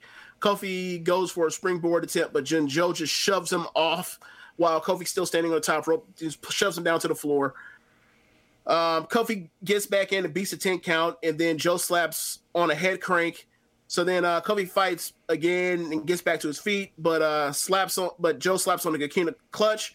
So Kofi fights to the corner and uses his feet and the top turnbuckle to flip over the top like uh, like the Bret Hart WrestleMania eight finish uh, for the roll up win. Bro, how many times is Samoa Joe gonna lose to this move? like, he, like he gotta he gotta learn like let go like, let go if Shayna, Bas- if Shayna Baszler in Her developmental can learn to let go then you need to let go My okay God. so yeah so Joe Joe knocks uh so Joe's furious and he ends up pulling Kofi out to the floor and then slaps on uh his choke because he's in a he's in a rage um AJ comes out and makes a save for for Kofi and we come back from commercial break and it's AJ Styles versus Kofi uh, before the match officially or really kicks off, AJ is trying to convince Kofi not to continue. It's not a good idea. This is now his fourth match. Uh, so I'm sorry. Yeah, this is now his fourth match. So Kofi says, "I ain't trying to hear that. I don't want to fight." So he ends up uh, mushing Kofi, uh, mushing AJ in the face. So AJ starts angrily kicking his ass out of over the disrespect. AJ uh, then comes to his senses and tells Kofi to stay down. And, but Kofi fights back up to his feet. Kofi lands various pin attempts. Uh, and AJ escapes, uh, grabs Kofi and lands perhaps the most brutal backbreaker I've ever seen in my life. Like Kofi get let. It was so bad that Kofi lets out like a dog yelping as if a dog just got hurt. It, that's what it's. I- That's Yeah. the thing I think it sounded like. Anyway, like he hit him with the backbreaker, and as his back is on AJ's knee, his head is also hitting the canvas. Bro, AJ was so vicious during this match, And- and, I love and it. and while his head is on the floor and his back is on AJ's knee, his feet are also on the floor. Like it was just brutal. So, um, Kofi and AJ end up on the apron, and, and Kofi gets some separation after getting an advantage. Uh, so he then he dives at AJ with some double knees, a la uh, Andrade. But AJ uh, moves out of the way, and Kofi ends up eating his his knees end up eating the ring posts. So Kofi ends up like falling out to the floor. He ends up getting back in and beats another 10 count. AJ puts uh, Kofi on the top rope and goes for for a top rope uh, Hurricanrana. But Kofi ends up grabbing the rope, so AJ flips off and crashes to the mat. AJ ends up getting to his hands and his feet, and then AJ and then Kofi nails AJ with a top rope splash for a two count. Um, AJ getting back up and then slaps on the calf crusher for the submission victory. Um, AJ then checks on Kofi as Biggie and Xavier run back out. Um, they help Kofi to the back, and, and the crowd gives Kofi a standing ovation after lasting in the gauntlet for over 60 minutes. And then all of a sudden, or Randy Orton's music strikes or hits, and so AJ has tunnel vision on the entrance ramp, expecting Orton to come out. Like a dummy. and you already know what it was. You saw the close up camera, the tight camera angle on AJ. So you're like, he's gonna run in behind this dude. And then you keep saying like, oh well, they keep cutting. When's it gonna happen? It's gonna happen. It's gonna happen. And next thing you know, Ra- Randy Orton lands RKO from out of nowhere for the win. Then the gra- then we get the credits graphic and we fade to black. It was um like Was this the best night of Kofi Kingston's career? Uh, as an individual Yes. is the best one I ever saw. Yeah. Like this, for me, this is over that Madison Square Garden where he jumped on Randy Orton. This is like I mean, I, I wasn't, I didn't, I didn't. yeah, I, I that. wasn't Like, watching I'm- I'm live sure they're- then, and I'm sure there might be folks that have reverence towards that. I don't know how after Kofi Kingston threw paint on himself after that. Um, Oh, he had the bucket. yeah. Um, but when you when you talk about him going over Daniel Bryan, the WWE champion, Jeff Hardy, and Samoa Joe in successive fashion, and then having a fourth match with AJ Styles where it looks like he can even pull it out then, and getting people on your side, literally just a, a heat 'em up out of nowhere performance. This was incredible. This was like he doesn't have a shot in hell at winning on Sunday. Oh, no. but it's like, well, can Kofi Kingston get a title match at Fastlane? Maybe I don't see why not. See, What else are you thing- gonna do? After watching this, You could do me- Mustafa Ali, but Yeah, that's what I was getting at. After after watching this, I really wonder like, was this all just to get some credibility on on Kofi on short notice, or did he just take Ali's slot? and if he took Ali's slot, I feel like he took Ali's slot. oh my god! If he took if this, I, I we need to. I hope we find out one day. But if this was all was set up for Ali, this would have been great. Yeah, This would have been fantastic. This could have he could have gotten a, a title shot next month at Fastlane, and you know, and then he could have he had he, you know like people like him. He's a genuinely like a genuinely likable person, and he does great work. He's done great work since he's been on the main roster. It sucks that this happened to him, yeah. and I, I, I, you know, I, I almost hope that like when this happened and they decided let's do this with Kofi because, you know, this always been in Kofi. Kofi's always been a, a very good wrestler for so long, or whatever else. Like I hate to find out that like this is a moment that was meant for someone else, as opposed to changing plans, but let's do something really cool. Yeah. Uh, I guess we'll never know, but you know, you guys can choose to believe it however you like to believe it. So I think it might be better that way. Uh, but yeah, man, I was I was really impressed with Kofi, and uh, it's just like just the other day I wrote on Twitter, I was like, man, you know, just the, the conversation we've always had pretty much about the new day. It's like if anyone else would be would have been this successful, this long, selling this much merchandise, why wouldn't they have ever just tried like at the next level? And I don't know if this especially is, doing all the wacky like promo stuff that Vince likes. Yep. And if it felt good to see see Kofi out there, uh, I'll just say that.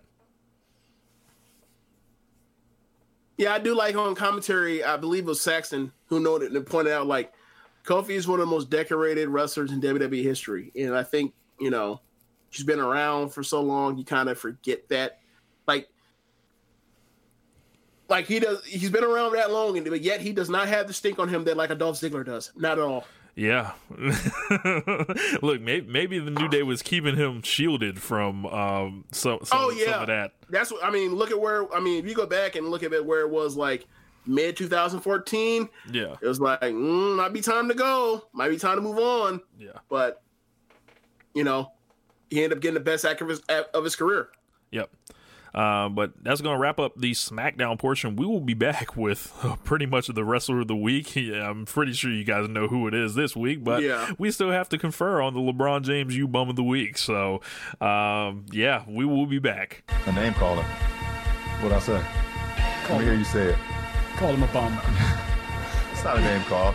It's uh, like you bum. Welcome back. You already know what it is. It is time for the weekly award, the LeBron James U Bum of the Week award. So we have five nominees, and it's oh, hold on, hold on. gonna be speaking, tough. Speaking of LeBron James, we got to talk about in, in, being that he's a four-time uh, NBA MVP in the regular season. Um, got to mention Bill Simmons. Shout out to him. He came up with this idea of depending on the year and how special the award is and how special someone's season is, we should assign basically like how special that person's trophy should be for winning MVP in a given year. so let's say if you are someone like uh, Steph Curry in 2016, on the you know uh, best record uh, team had the best regular season record of all time. You're you know you're leading league in scoring. You're incredible. You get the 50 pound trophy now, if you're in one of these bad years, people just squeak by, then you're kind of like, um, plus the recent year was kind of like that. 2011. Derrick Rose. Yeah, like uh, like the 2011, we're like, yeah, like we we just don't want to give LeBron James. We're giving to anyone but LeBron James. So you get this trophy or whatever else. But it's not like anyone's going to remember that long 5, 10, 15 years as one of these all time great years. You get a smaller trophy or whatever else, and it, it's weighted. So I feel like whoever wins this particular LeBron James bum you bum of the week is getting a 50 pound bum trophy. This was a great loaded week for bums. There are people that we left off this list for bums that thought. We could have thrown this on here. Uh, we could have thrown the entire Lucha House Party on here, but we didn't. We could have thrown Samoa Joe on here or Jeff Hardy on here for losing matches after after uh, facing an opponent that just faced the the WWE champion in a 20 something minute match. So the floor is yours, Rich. Yeah, man. Um, looking at this list, our nominees: The Miz and Shane McMahon for talking all that cash and then getting out talked and super kicked on their own show.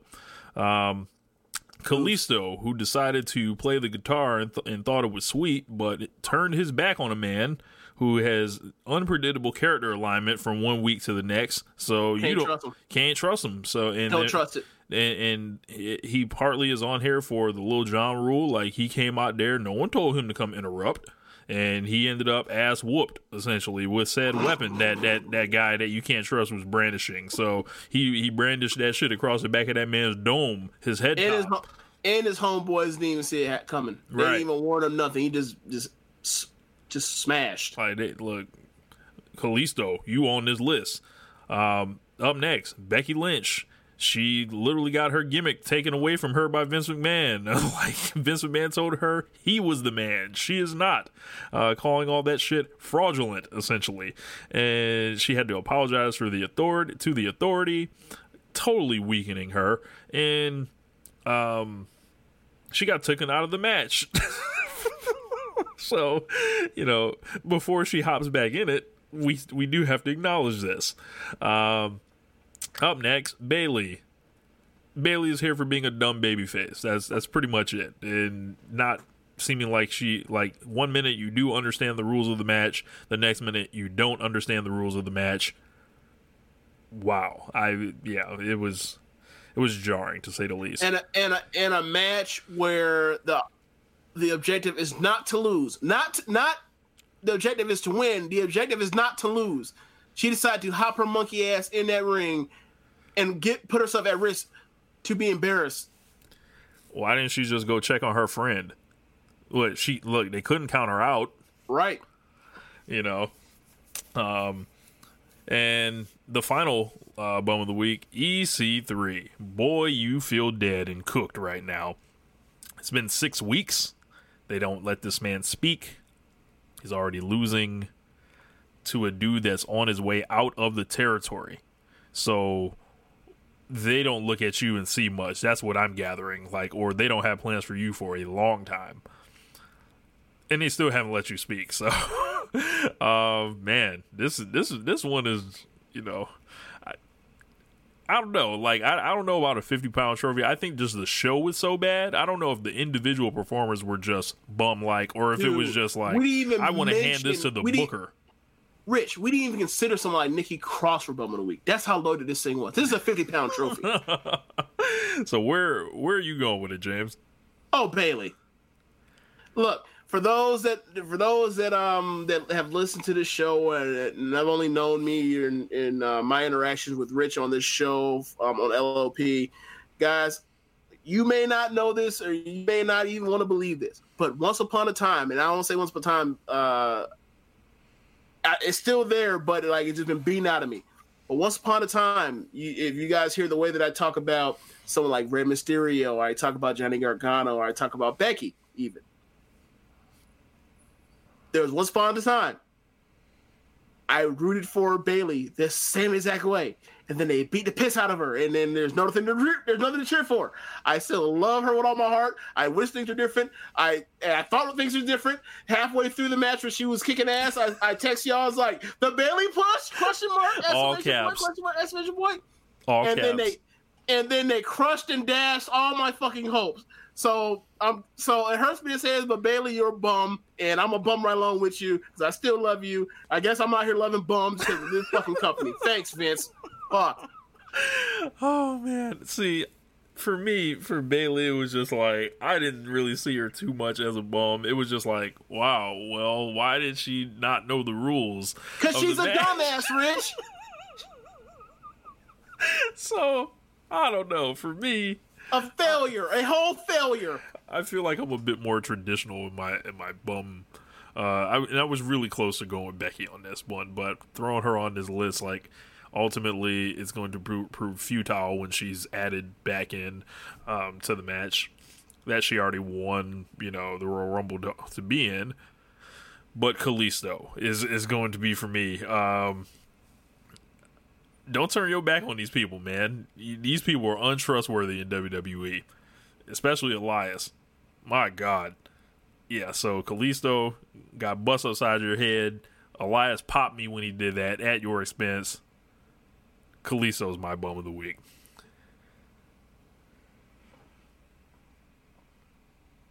All right. We so, gotta split the vote then. Yep. So Bayley and Kalisto, you are the LeBron James you bums of the week. You, I, I, guess I should uh, contact them both and see if they want to split the trophy.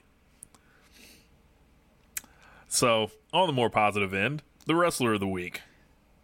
So we had Naomi, who finally got a victory over that wretched Mandy Rose. Yes. And Mandy Rose had been going over for her on weeks, or going over on her for weeks and weeks and weeks, eliminated her for the Royal Rumble, I think. Just Yes. all types of just, just owning her pretty much. Mandy or Naomi finally got some measure of revenge, hitting the, the moonsault on her and pinning her to win the match, uh, making her start the Elimination Chamber. Randy Orton, who's, who did one move, um, it had a one move match. he took one bump all show and he ended up closing the show on stand, standing as a lone person standing and getting a pop. Even Brock Lesnar would be jealous of such an easy tap. Such an easy night. so it's efficiency. He got a pop. He closed the show. He did it. Yeah. Congratulations. Fin, Um, Finn Balor, who James felt was excellent during the six man. He, I mean, amongst all of that riffraff, he was he was a clear standout. I'm telling you. So, um, so yeah, uh, I think I think that it- I think that they not think like he should be an Intercontinental Champion. He should be. We'll see. Then the revival. he'll lose, of course. Yeah, he'll, he'll lose. Right? Supposedly he's going to get a shot at a at a elimination chamber or fast Fastlane, one of the two. Um, the revival won the tag team titles for the first time. Long time coming. They've been on the main roster since 2016 and haven't touched these. And it's like with how much they flopped those belts. Yes, to, or excuse me, 2017. Sorry about that. Okay, I'm about to say, I'm like, wait a second, it ain't been that damn long.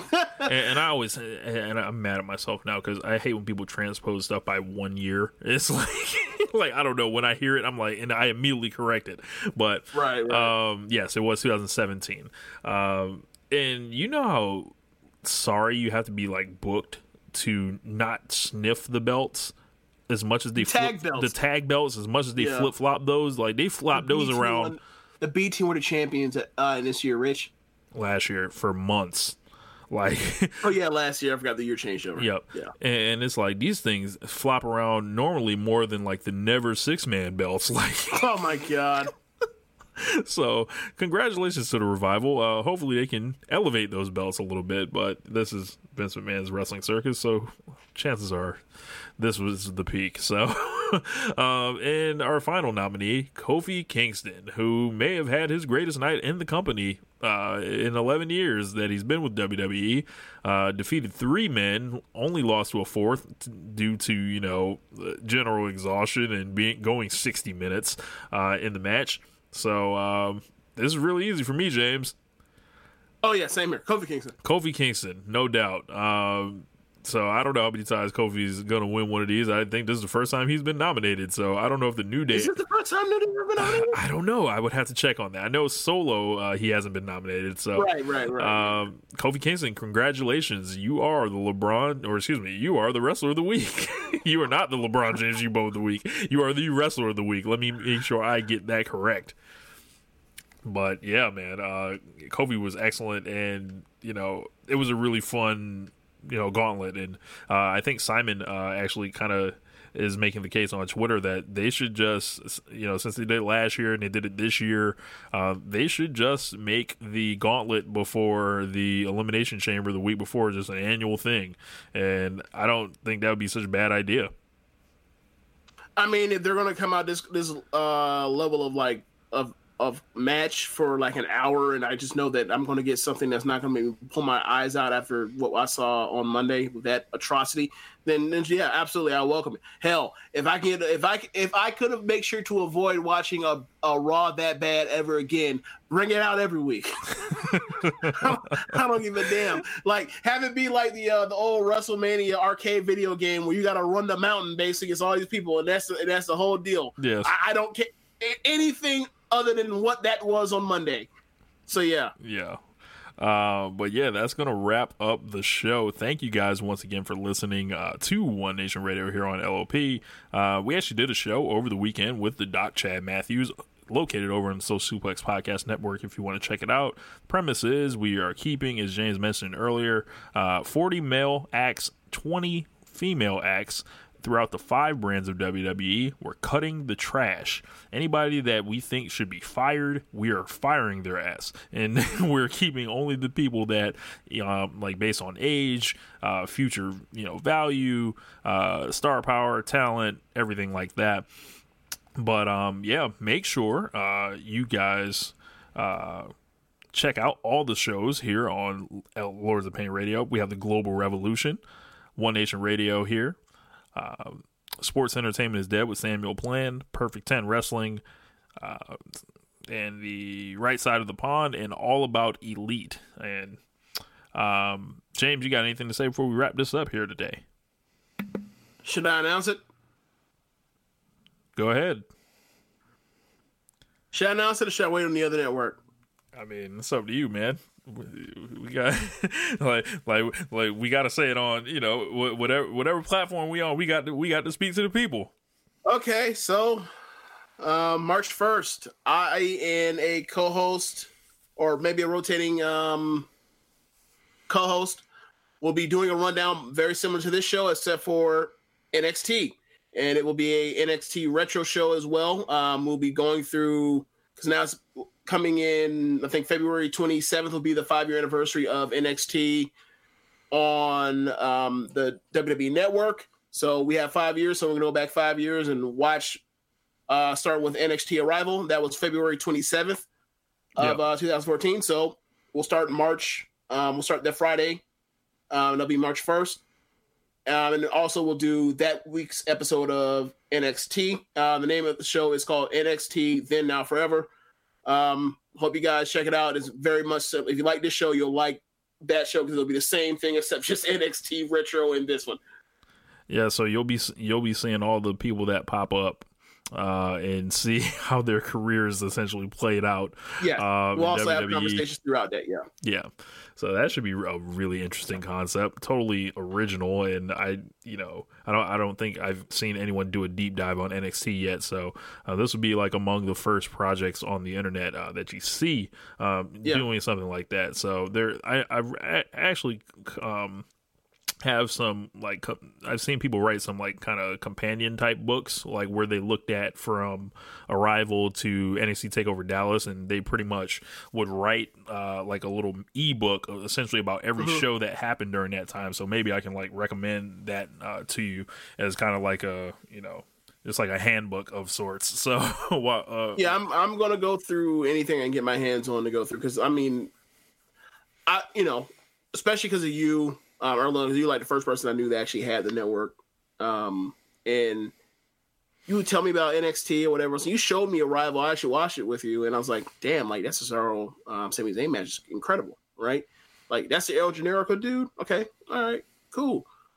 And then you know, like I never really watched. And then like the next, next, the very next show, um, you got the Charlotte versus Be- the Charlotte uh, and Natalya match. I was like, dude, that's like the best women's match like I think I've ever seen at WWE, like a singles match. Then you know you see Sasha Banks, and then you know the whole summer of 14 is like Tyson Kidd, Neville. Yeah, they the, come in the, the rise of match. Sami right. Zayn, like that, right. And that Sami Zayn run throughout 2014 was, uh, you know, I wrote about it at the time. It felt like, you know, this was his territory. This was like Sami Zayn was Dusty Rhodes, like in right. Florida. Like it was, it was nuts. So. Yeah and then think, and then like you know I'm watching that, but I'm only you know I'm only just parachuting in for like you know their their special. So like it's Arrival, and then whenever it turns in, start calling it Takeover, and it goes on from there. And you know I never really got into it until I never started watching the show religiously every single week until after Brooklyn um, Four. And now that I do, like it's the only thing that's keeping me sane with WWE at any way, shape, or form. Like I watch stuff on the network, whether it's um TV, whether it's the, the wrestling shows, whether it's the times I watch 205 Live, or when I watch NXT UK, or I watch NXT, or I watch like um stuff like Chronicle when with Becky Lynch or Dean Ambrose or Paige or Samoa Joe or Nakamura, and I see all the great stuff they do and the stories they're telling because they know their characters. And then I watch what happens on the main roster when they have Raw and they have to fill three hours and they can't be bothered to put they can't be bothered to look at the good, the great stuff they're doing on the network and then put it on the main roster, and it just drives and it drives me nuts. But at the same time, while it's driving me nuts, I'm also thinking like this stuff is so great, and I'm glad that I like have my own network subscription. I watch this and I watch this stuff, and like this is feeding my my love of pro wrestling. While this, while we do this show, and it makes me want to pull the remaining bits of my hair out.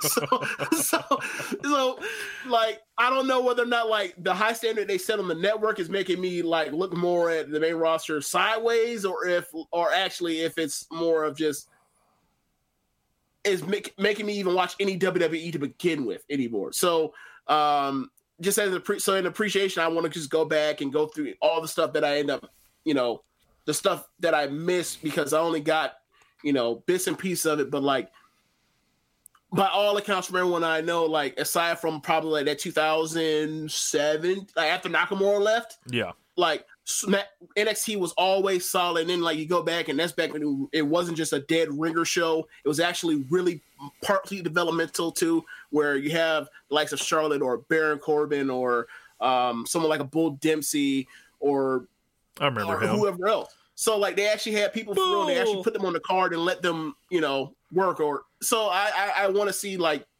where some of these people or where people where kind of where they gone since and follow the footsteps and see like how they're doing now or how they're doing then compared to now, how they kind of progress. Like it's gonna be fascinating to see Charlotte's progression because she will she always have a good big match, but like you look at the performer she is now with her selling and her facial expressions she's even better even than when you thought. I remember, uh, I remember saying like to me and you had conversations like, dude, she could be the best female they've ever had. Right. And like, sure enough, like it's on, it's on that, it's on that way, or if it's not already the case. So, um, I, it's gonna be an interesting uh, project.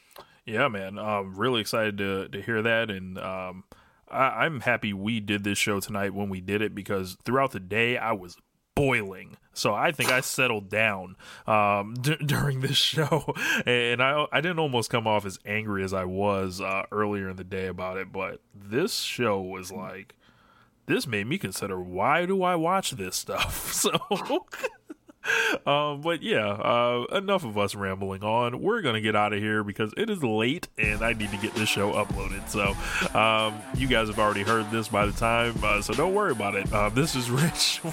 we are up out of here. Peace. Sorry, Chad.